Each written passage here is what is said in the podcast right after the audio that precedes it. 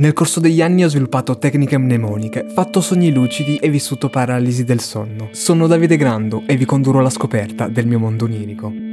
Però non può essere che un giorno hai uno che ti trapana a destra, l'altro che ti martella sopra, e io esattamente quando dovrei dormire. Infatti credo che i miei sogni oggi siano leggermente confusi e un po' approssimativi, ma sono sicuro che riusciremo a ricostruire il tutto. Partiamo un po' in stile Beautiful, però tratto quasi da una storia vera. Pippo e Adriana si rimettono insieme. Infatti Pippo lascia Caterina, però poi capisce che Adriana non era per lui, quindi la lascia nuovamente per poi rimettersi di nuovo con Caterina. Tutta questa cosa succede nel giardino della casa di Adriana, quindi la lascia lì, ma allo stesso tempo torna anche Caterina. E quindi sono tutti lì e ci dovrebbe essere un po' in quell'imbarazzo. In realtà è tutto tranquillo. Per non farci mancare nulla ci sono anche i genitori di Pippo, che comunque conoscevano Adriana, visto che sono stati insieme tanti anni. Vanno a farle visita in un modo anche abbastanza invasivo. Le entrano praticamente in casa senza chiedere permesso. E hanno un po' un modo di fare molto, diciamo, sessantenni che vogliono starti vicino. No, tu non è che ne abbia gran voglia. Soprattutto se sono i genitori del tuo ex che ti ha appena lasciato, che in questo momento è nel cortile di casa tua con la sua nuova ragazza che sta mangiando del guanciale caduto per terra che a quanto pare era per il tuo cane. Io ho detto che però se mi martellate non è che riesco a dormire bene, poi i sogni sono quelli che sono.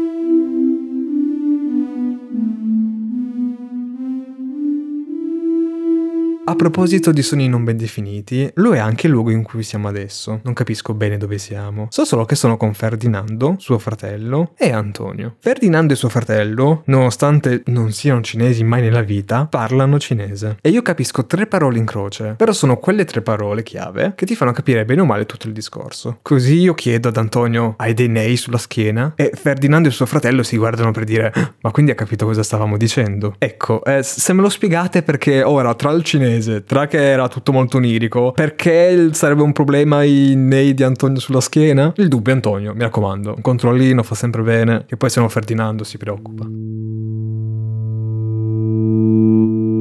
Nella vita, un po' per esperienza, un po' per fare soldi, in radio ho fatto un po' di tutto, dalla parte più artistica a quella più tecnica. Mi manca la parte di contabilità e quella di commerciale le ho fatte tutte, ma meno male che ci sono i miei sogni. Posso metterla come nuova esperienza sul curriculum? No? Ok. Perché mi ritrovo con Piera che sta cucinando del riso e credo voglia farci del riso al salto. E praticamente quando tipo ti avanza il riso, tu lo metti in padella, si secca un po', boh, poi lo salti, non lo so, mai fatto. E stiamo andando in radio e a quanto pare il mio nuovo lavoro è quello di vendere pubblicità nelle radio. Non credo sarei portato, però insomma, visto che ho provato tutto, veramente il prossimo step è contabilità.